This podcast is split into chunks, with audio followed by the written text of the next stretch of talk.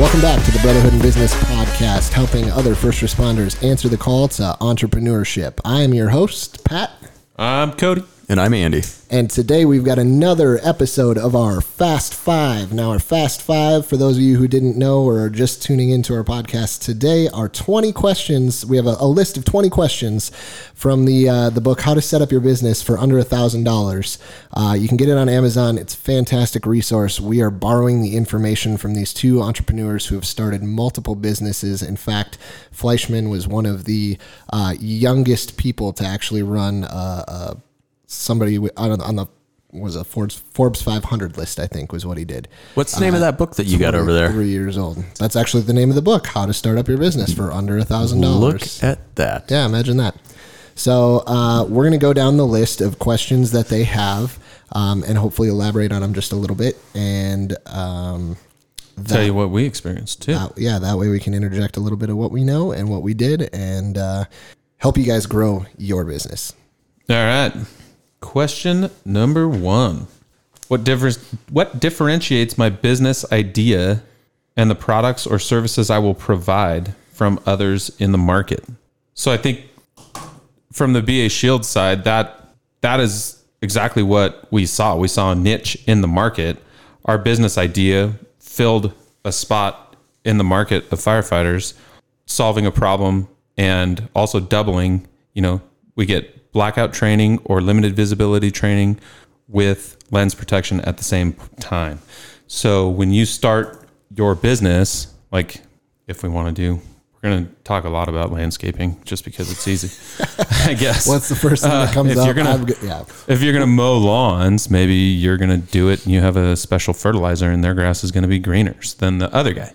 Or you know the area, you know the soils, whatever. Like that you have a background or something that you know that maybe gives you a leg up. So it sounds to me like you have a couple of ways of doing things. You can either find a niche, right, as you discussed, Cody. Um, you can find something that nobody else has done before, or you have to figure out something that you do better than everybody else. Right? Maybe that's just advertisement. Maybe it's That could be it. you're you're you have a full wrap that looks really good on your truck and they're like, "Oh, dang, that guy That looks that guy's got his legit." shit together." Or how many Right? times have we watched a fast food commercial for a Big Mac and it looks baller, and then you get there and you're like, God, I should have I should have that's just gone terrible. to a, an actual sit down restaurant. Like you know, it's it. Advertising is huge. So uh, yeah, What else? We can edit that out. I think we should do that. So the next question that we've got is where is my business going to be located? So obviously based on what you're doing is it makes this happen, right? So uh whether it's a restaurant, you can't have a restaurant just be online and people from all over the world can order your stuff. That doesn't really work out right. So a restaurant you're going to be located somewhere and you're going to advertise to the the people that are in that area that you have your restaurant located. Same thing for, you know, as we talked about lawn care service or whatever you're doing, right? Uh, you, you might only provide service to, you know, people in a 50 square mile radius or, or whatever that looks like for your service or your product.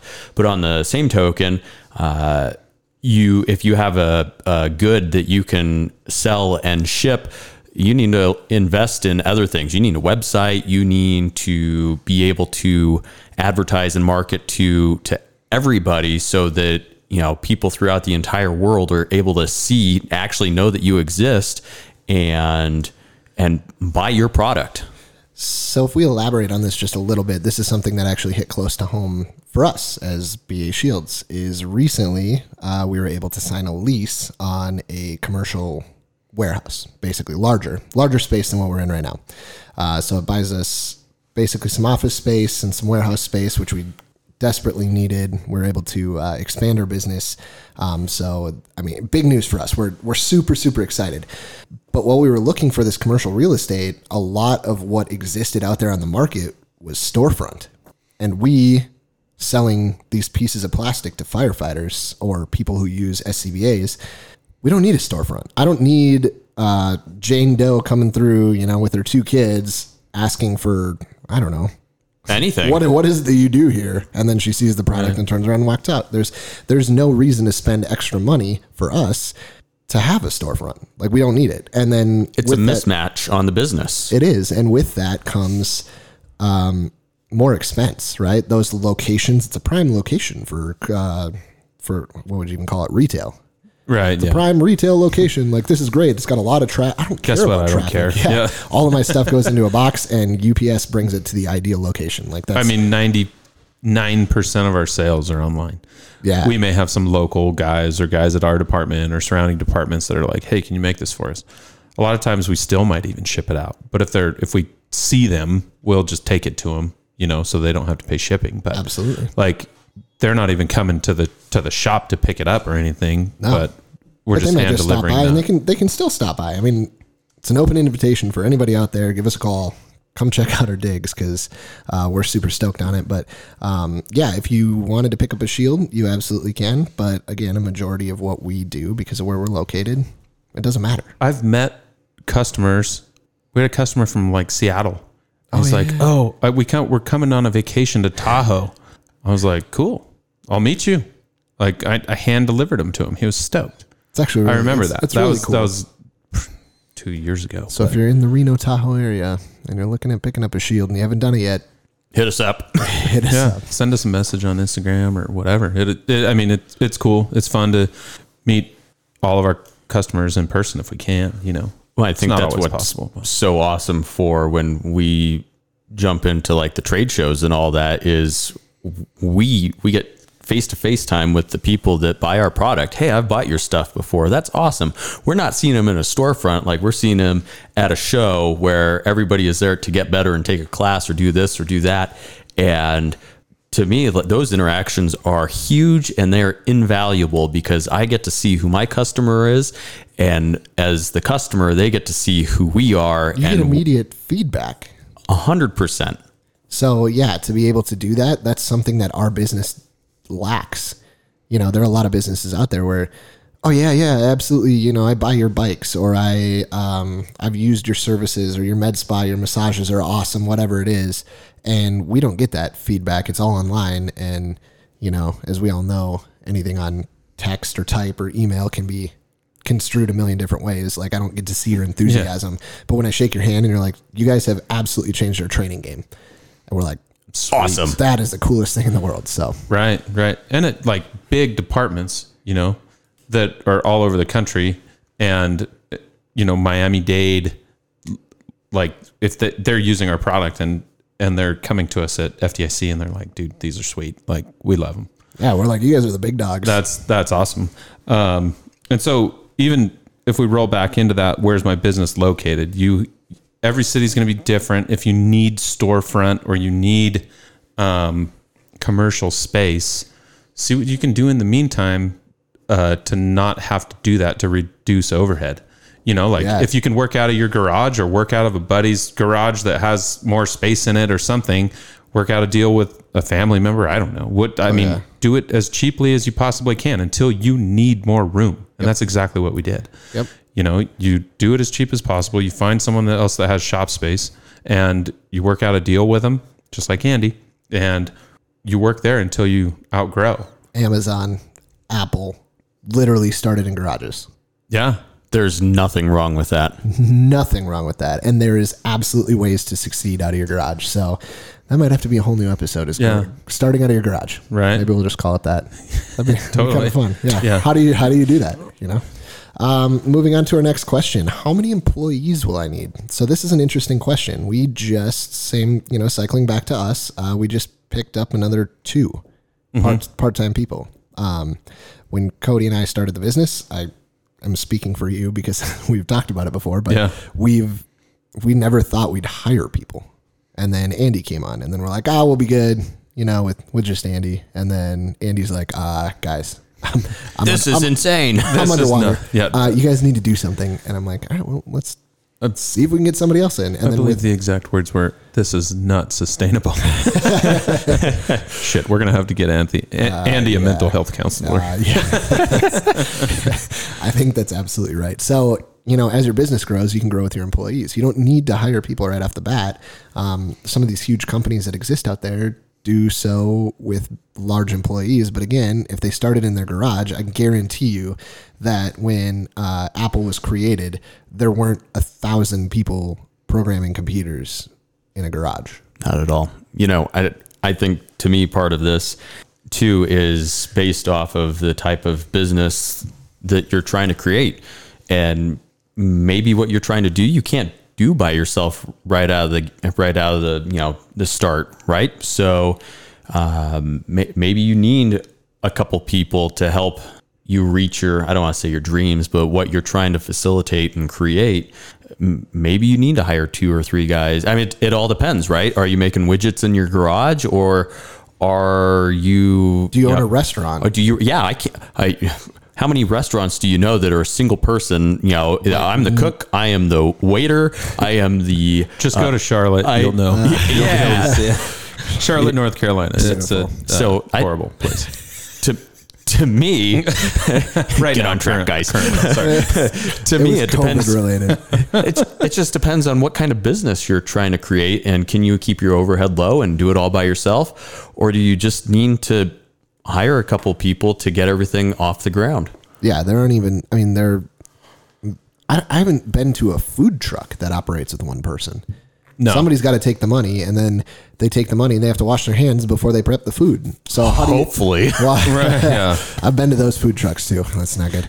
Um, but you know, you you do need to realize that it, are are you an operation that's able to sustain with one person again building widget, widgets in your garage, or do you need to actually like take that leap and hire people? And if we're talking about the questions you need to ask yourself before you even jump into business, um, that's significant because there is a lot, as I'm finding out, that goes into hiring people.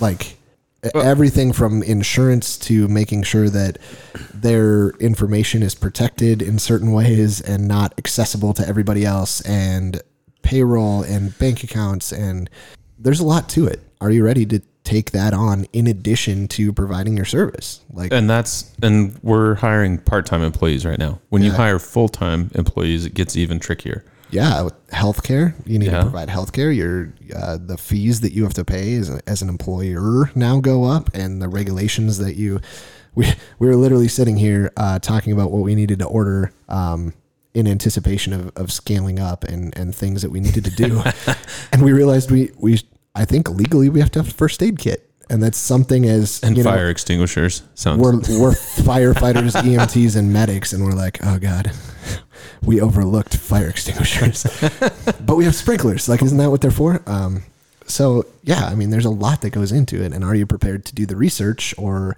um, find a resource, maybe somebody that you know that already started a business and hired people, and say, how did you get started? You know. Because it's something that we're currently navigating. So it'll be interesting to see what happens in the next year or so as we continue our podcast to see how things shake out. Yeah, how we grow. And Yeah. I mean, new space. We're going from like right around a thousand square feet to thirty three hundred square feet. yeah, tripling our space, doubling our employees over almost overnight, right? Yeah, yeah, In a 30 day time frame. So yeah. Here we go. All right. What are we on? Four? Yeah, four. Question number four. What types of suppliers do I need? Well, I guess I'm a good one for this question because I source all of our stuff. You- you are, all of the raw goods. So suppliers, um, I think. Well, what we did in the beginning was I I knew where to get our material from an online source, but it was in low quantity, small sizes. We were ordering one by two sheets of plastic, and that's what we were using. And how many shields did we get out of that? four, Four per sheet. four per sheet. Uh, Yeah, and That's not a lot, by the way. I think I think we just got an order for four shields. Um, so we we started with that. Um, I found any I, I found the source, I ordered it, and then once we started doing more volume, we were like, well, we need to find bigger sheets of material so that we could yield more product. And we needed someone to cut it. That was different. You know, we can't I'm not gonna hire five guys to cut out plastic with Dremel tools. Uh, there's technology out there. It's called lasers and CNC machines, lasers. water jet. We've been through all of those options. Um, and it's just you you try things right? Uh, you're constantly trying to make your product better. Um, and then we finally it just takes time. You have to search your local area. Find a plastic supplier. Um, you have to go in or call them you figure out what they got what they and if they don't have it can they get it? And we're buying four foot by eight foot sheets of material now. And we can get 64 out of a sheet instead of four and all of our models are a little bit different. Um, so we get a little more, a little less out of uh, each model depending on the size of it. But uh, And the this more is mate- all for a piece of plastic. This is our product. Boil it down. yeah. We're a piece of plastic. yeah we got a, we're a piece of plastic And this is how much work you have to do just to figure out what you're going to use. Yeah. If you can, I mean, almost you can find anything online now, right? It's just a matter of, and there's always that question: Can I get it cheaper somewhere else? The same quality. That's favorite. the big question. My favorite right? Pat likes things that are cheap cheaper? um, with the quality Yes. still involved. Yes. Um, if you sell a cheap product, you got to have cheap prices, and then usually, if people know that it's cheap, then they kind of get that from the price, and they know that it's either disposable or it's not going to last or whatever. It's like buying tools at Harbor Freight. That's not a lifetime tool. I love You it. expect it to die You do. You do. at some point. I so uh, then we need to source our shock cord. Um, I think I was buying some of it on Amazon in the beginning, and then I found a supplier, a veteran-owned company out of uh, Georgia, and which I love that it's a veteran-owned company, and we can buy it by a thousand feet at a time, um, and that's been really good. It just you have to do the research, and it's so much easier with the internet. It is. Um, if you can find it locally, that's awesome because you can go in and you can talk to people face to face, and it's really easy to deal with people. Um, but a good, really good resource resource for finding suppliers or manufacturers is ThomasNet. Oh. Like you can literally go on ThomasNet, and you have if you create an account, like I- think they just want your information, really. But whatever, it's all take my information and my email. all Send me, marketing, send me. Yep. send me some spam. I'll delete it. Yeah. Uh, but you can, if you want to find microphone stands or a wood lumber supplier or leather, whatever, you can go on ThomasNet and you can say leather manuf- They're not really manufacturing it, but they're tanning a leather yeah, tanner or whatever, and you can find manufacturers of whatever you want on ThomasNet. It's a friggin' awesome resource to have. So search ThomasNet for whatever you need. If you need raw goods, or you need to find someone that even manufactures it, because they have manufacturers on there too. Um, I've used it a couple times to to try and narrow down some suppliers and and find new things. Um, so yeah, just suppliers is time and effort. You know, and you're con- it's constantly evolving. You may find someone today that either runs out of the material, and that's that's Well, and where we've about- been finding having- new how about having- suppliers. how about having a backup? right? Yeah. Just because you found one and they do a really good job at it doesn't mean that that's necessarily like the way that you're going to go the entire time. And you should probably have a backup just in case, you know, you do run into supplier shortages or what happens if they go out of business. Like there are businesses every single day that fail because their supply chain dies. And when the supply chain dies, you're at, you're at the end of that. You're at the mercy. Yeah, when your heart dies, you don't get blood to your brain. You know, your brain's doing doing the work. Wait a minute. I didn't know how that worked. for all of you uh, for all you cops out there uh, that's that's what that's for um, so yeah that's that's definitely something that you need to keep in keep in mind And we've found that through COVID, right? Like we found uh, prices keep going up and suppliers stop having supply. And that's how you find a new supplier. You're, and it kind of sucks. But if you're on top of it and you have a backup source, hopefully they have it. And then, I mean, it just, keep, it's, it's evolving. Keep your options open. you're able to play your backup shoot so that's good Yeah. That's good. So the last question that we've got on uh, the docket for today, it's kind of a twofer, and that is how much money are you going to need to get your business started?